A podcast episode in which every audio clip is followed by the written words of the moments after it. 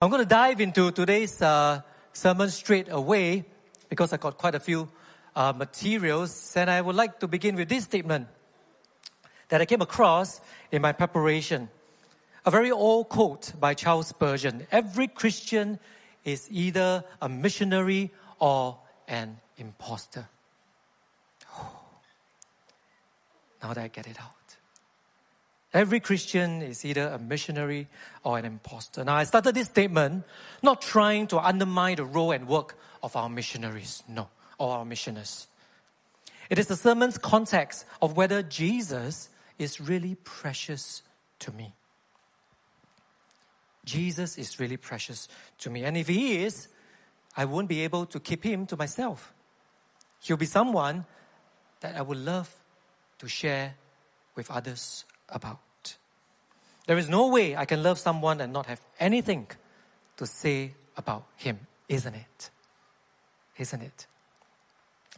Now, this statement might seem harsh for some of us for the first time, but it is a profound reminder of our calling as followers of Christ, even as we consider this year's focus for us as disciples in our workplaces. We have an ambassadorial mandate to be His representatives in the world today and especially in our workplaces. We are called to take His message, His love, His grace, and His truth into every corner of our lives, and that includes our workplaces. And so, around me to read for us the scripture text provided, taken from 2 Corinthians 5 and Philippians chapter 2.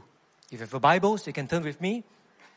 If not, you can follow me on the screen. And so, let us receive God's word.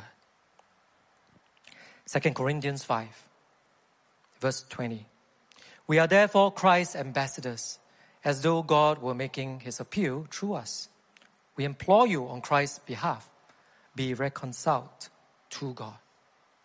Philippians chapter 2, verse 14. Do everything then without grumbling or arguing, so that you may become blameless and pure, children of God without fault in a warped and crooked generation. Then you will shine among them like stars in the sky as you hold firmly to the word of life. And then I will be able to boast on the day of Christ that I did not run or labor in vain. This is the word of the Lord. Thanks be to God indeed.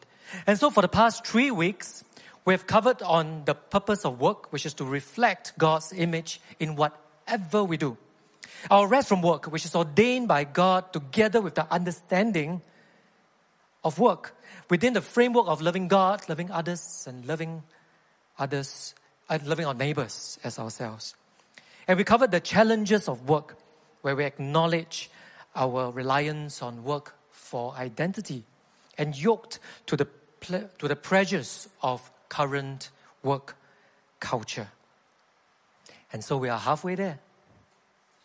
We were encouraged thus far to be disciple in a workplace that chooses to be thankful in all circumstances, to lament towards God, to consider our limits, to work from a posture of rest and to press on steadfastly. Now, where are you today?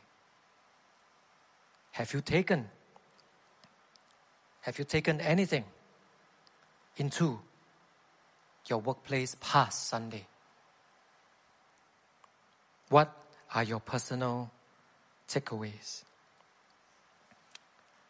For this sermon topic on character for work, allow me to share with us a few thoughts from the passages read as our outline, namely, to reveal Christ as we embrace our ambassadorial mandate to redeem culture and to relate his story. Three R's to reveal Christ, to redeem culture, and to relate his story. Now, these are not just the logical principles. These are actionable steps that we can take as we work, as we live out our faith in our workplaces today. There are ways in which we can be salt of the earth and light of the world, as Christ has called us to be. Because when we think about it in our daily lives, we often separate our spiritual life and our professional life, isn't it? Yeah, and our pastors in the past week have touched on this and will not belabor this issue. We do separate, we do think of church and work as, as two separate spheres with little to no overlap. To separate the angel and the devil's appeal. But the truth of the matter is this that our faith should permeate every aspects of our lives, including our work. Just as how we are gathered to worship this morning. Does worship end after this service? No. Does worship end at the end of today? I hope not. Worship continues. Worship continues into the week. Monday, Tuesday, Wednesday, Thursday, Friday. And if you worship with us over the weekend, you are back for your heart and your minds to be renewed by God's word, by worship. And then you're sent out again to worship and work for the glory of God. Our faith should permeate every aspect of our lives if we are commanded to worship and love the Lord with all of our heart, with all of our mind, and with all of our strength. That is the first and greatest commandment, isn't it? Says the Lord. We should see our workplace then not just as places to earn a living, but as mission fields where we can share God's love and love the Lord ourselves. For every Christian is carrying the ambassadorial mandate. Every Christian is carrying the ambassadorial mandate. Let's turn to one another and say, You are Christ's ambassadors, shall we? Let's uh, say now. You are Christ's ambassador. You are Christ's ambassador. You are Christ's ambassador, aren't you? Amen. Now, in the passage that we read earlier in Corinthians 2, the ambassador is someone that represented states, yeah, from one state to another for early Christian church. So they knew what Paul was referring to when he used the word ambassador. And guess we can say the same thing as well in today's context.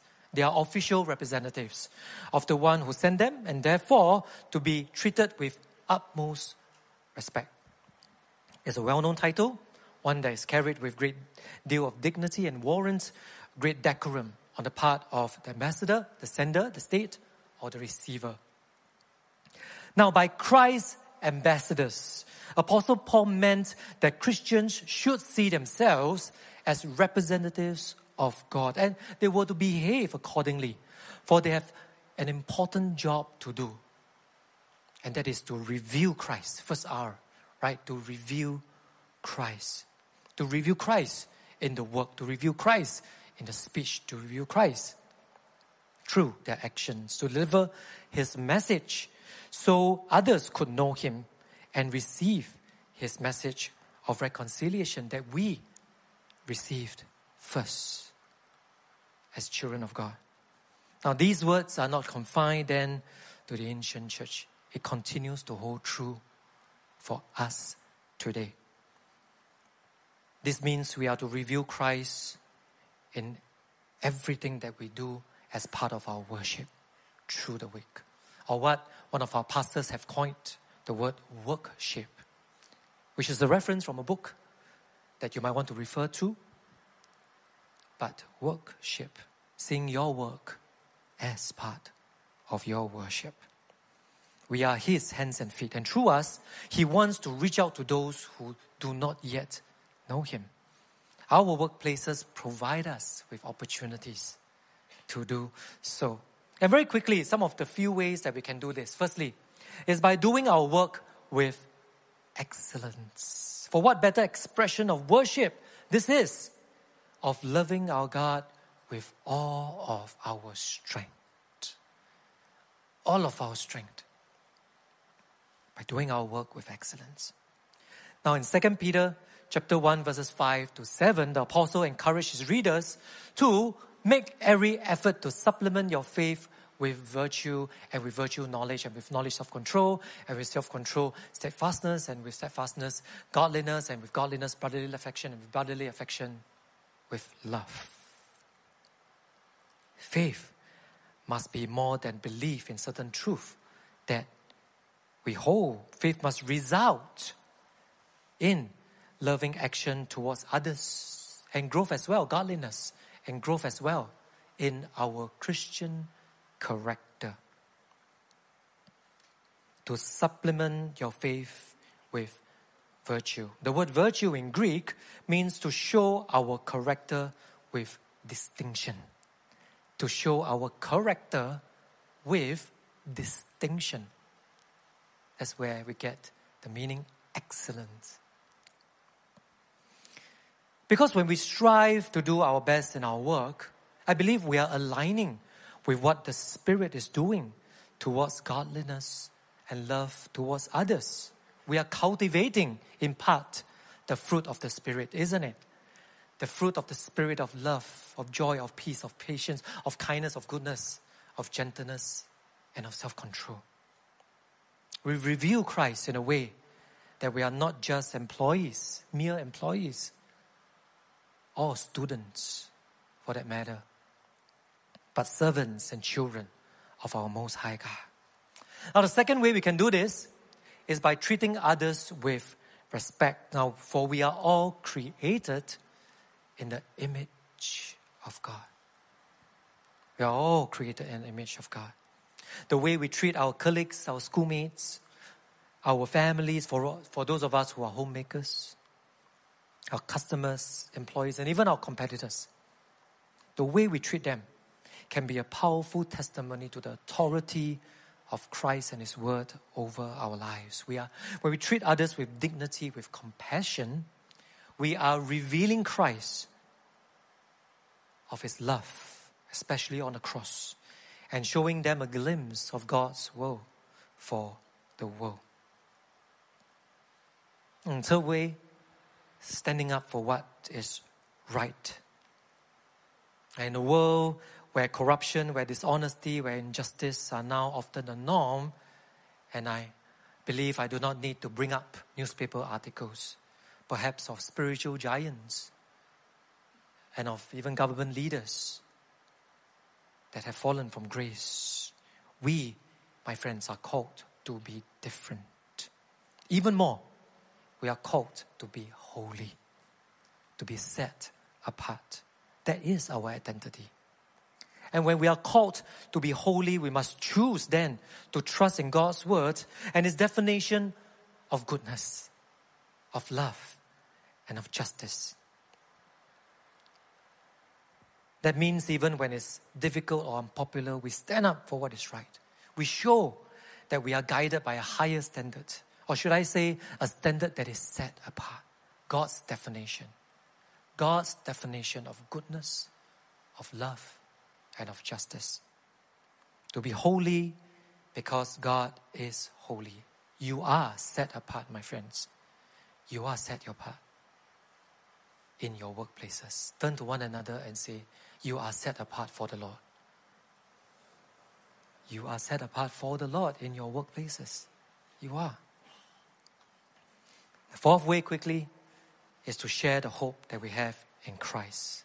And this is what we do in part as we come together on the weekends to sing, to worship, to realize once again the reality that we have a God, we have a living God, we have a living hope in Christ.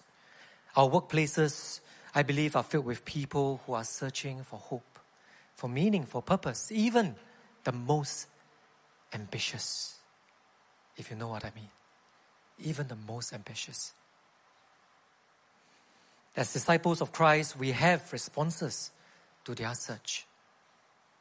As disciples of Christ, our purpose in life is to be God's image, as we learned in the first sermon of this series, to be the God's image for the world today. The meaning of our lives is to worship and glorify God through Christ Jesus. Our hope is of an eternal life in God's kingdom when Jesus Christ comes again in his final victory and we feast together in his heavenly banquet. Sounds familiar?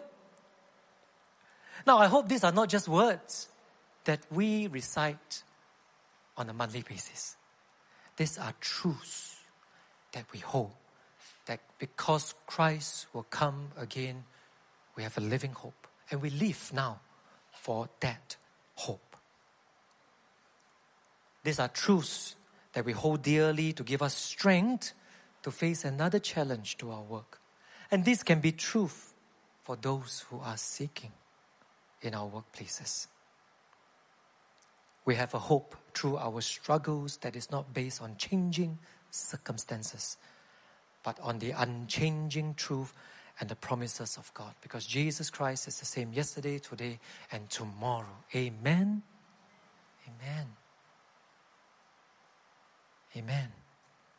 My friends, our workplaces is not just places to earn a living or to complete an education, but mission fields where we serve the purpose of God through how we live by our character and to reveal His love with others. And as we consider our role as ambassadors for Christ in the marketplace, our character for work becomes the very foundation, becomes the very foundation, previous slide, to redeem culture to the kingdom of God. Our character becomes the very foundation of our witness to redeem culture. And so it is not just what we say, but about who we are, who we speak about, and how we live. And by how I mean our attitude, our behavior, and choices that we make out of our character. I frame it the ABCs of our character attitude, behavior, and choices of our character. It is about embodying the qualities and virtues of Christ in our daily interactions and activities, where our attitude, our behavior, and our choices are being tested, isn't it? They're being tested every day we are in our workplaces. And they are on trial for the world to see. Just like I'm on trial for the last four years as a minister on trial.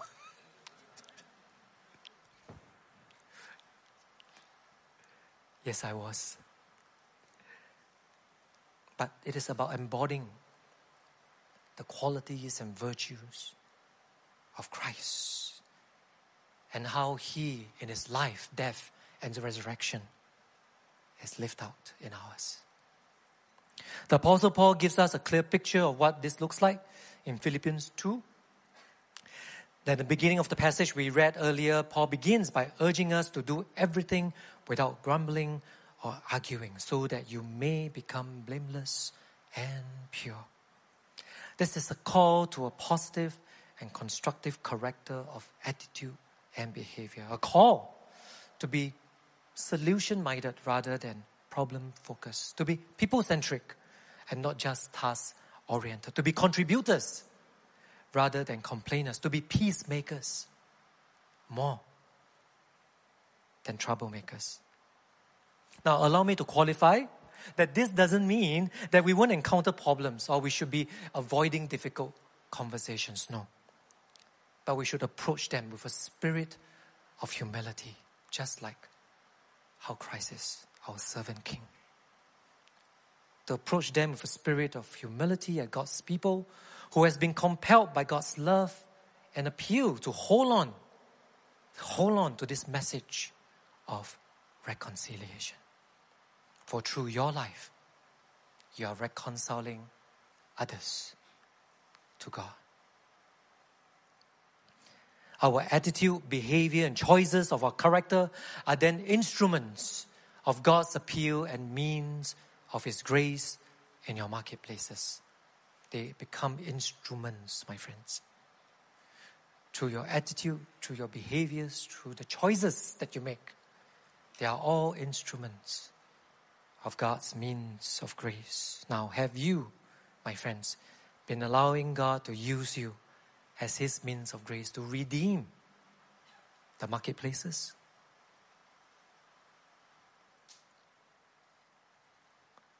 Now, Paul goes on to say that we should strive to be blameless and pure, children of God, without fault in a warped and crooked generation. Now, this is a call, my friends, to be the same person in private and in public to be the same person on Monday and on Sunday, to be the same person at work and at church, to be the same person at home behind closed doors.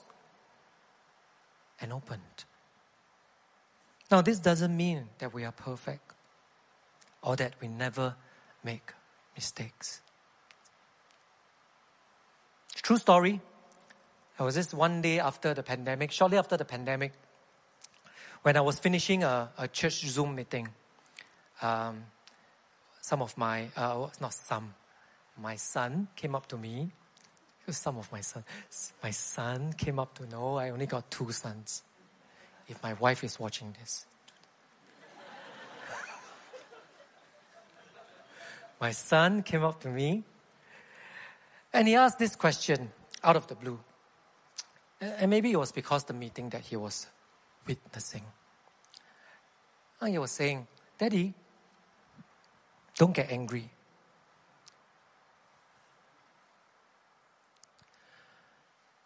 How come you laugh and smile so much during the Zoom church meetings, but you don't laugh as much at home?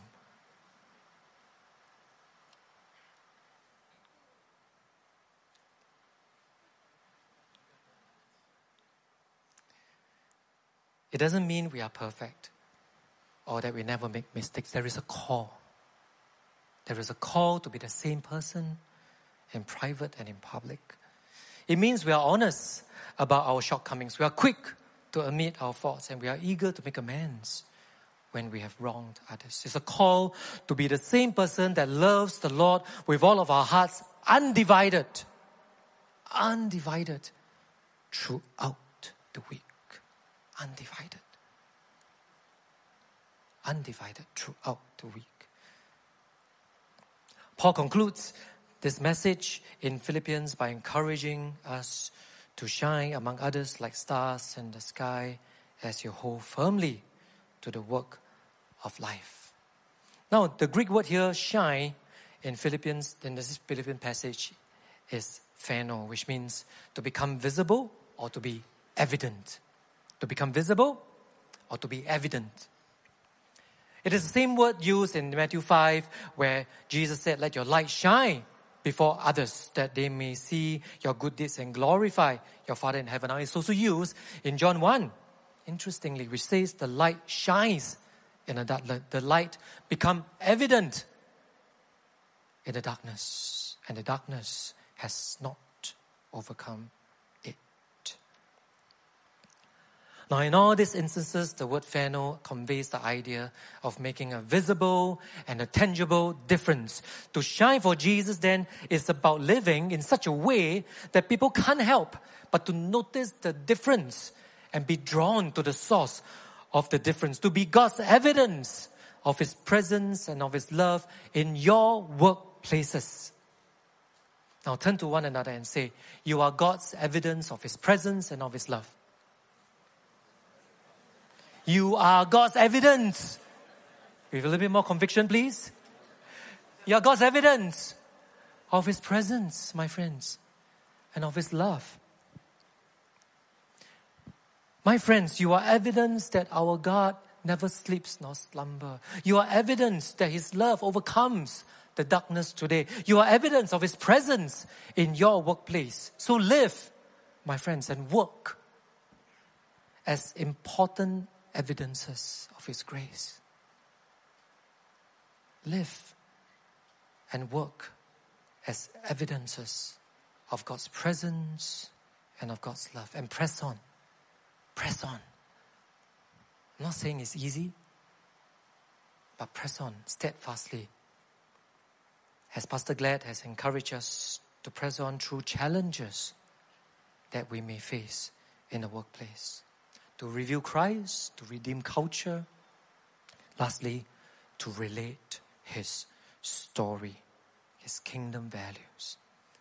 Now, intentional discipleship in the workplace is the heartbeat of this point to relate his story. It is about being deliberate and purposeful in how we relate the gospel story and to live out our faith in our workplaces. It is about aligning the ABCs of our character to relate with others, our attitude with the beliefs of His story, our behavior with the biblical values, with kingdom values, and most importantly, the choices that we make out of our character with our surrendered actions.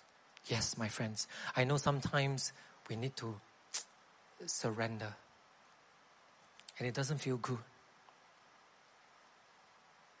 But sometimes, by surrendering, perhaps, by submitting, perhaps, for the sake of the gospel, for the sake of that witness, and to be that important evidence of God's love in your workplaces. For some of us, this is where the rubber meets the road, where our faith is tried and our hope tested. But then it is also where we are the hands and feet of Jesus in the world. Now, there was a study by Barna Group, a, a, a, a popular Christian, a popular group that does survey with the Christian churches. And they found that Christians who are intentional about their faith are more likely to say that they have a clear sense of their calling. To say that they are making a significant impact in their workplaces, more likely to say that they are experiencing the joy and peace that comes from knowing and loving God. However, in the same string of survey, and I quote of this a survey with that statement every Christian has a responsibility to share their faith. In 93, 9 out of 10 Christians who shared their faith, who, who, who come across this survey, agreed with this statement. Now, 25 years later, which is closer to our uh, contemporary, 3 out of 10 Christians who have had conversations about faith say that witnessing is a local church responsibility. Evangelism is a local church responsibility. End quote. Where are we in that ambassadorial mandate? Where are we as disciples in our workplaces? What does it look like for me to be intentional about my faith in the marketplace. Well, simply put, for me, it involves capturing every opportunity to love and to serve. Capturing every opportunity and to be not just a positive influence, no, but to be a spiritual influence. To be a spiritual influence in our workplaces. Serve because we worship a God who came to serve and not to be served. It is more than just doing our jobs well. It is about going above and beyond and making a difference of bringing a touch of God's love and grace into our workplace. To hold true that we are evidences of God's grace in and through our lives. As C.S. Lewis, a Christian uh, writer, writes, and once said, the work of a Beethoven and the work of a charwoman, which is in our context, a domestic helper, become spiritual on precisely the same condition that of being offered to God, of being done humbly as to the Lord. Amen to that. This quote reminds us that all work, no matter how humble or mundane it may seem, can be a form of worship or worship. A way of honoring God when work is being done with not just right, but holy attitude, set apart behaviors, and divine choices that we make to honor the Lord in our work places, capturing every opportunity and being a spiritual influence today. To be holy because God is holy. And so, relating a story is about being intentional in our discipleship, being spiritual in our influence, and pressing on in our efforts. And my friends, once again, this afternoon, you are invited. you're invited to reveal Christ from wherever God has placed you in. You're invited to reveal Him, to love Him, to redeem culture to the kingdom of God, and to relate through your character, the person of our Lord Jesus Christ. We are ambassadors for Christ as God making his appeal through you. That is a high calling and a great privilege because we get to show people what God's love look like in our lives, what his grace feels like in our hurts and in our disappointments, and what his truth might sound like in our conviction. Let us pray.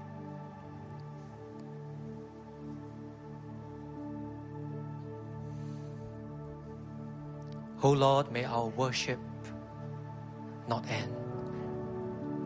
Like the heavenly angels that circle your throne day and night. May our worship through our work be pleasing to you. May our work as worship rise up as sweet incense to your ears.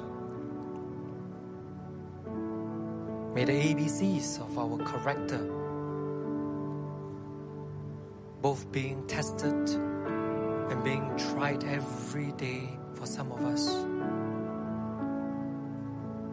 show others of what your love might look like, of what your grace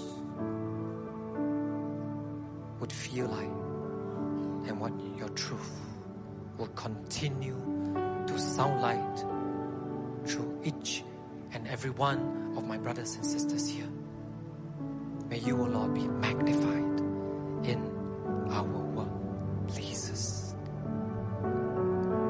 That is our prayer. That is our cry. And as we respond to you, O Lord, may you lead us to where your love came down, to where love was being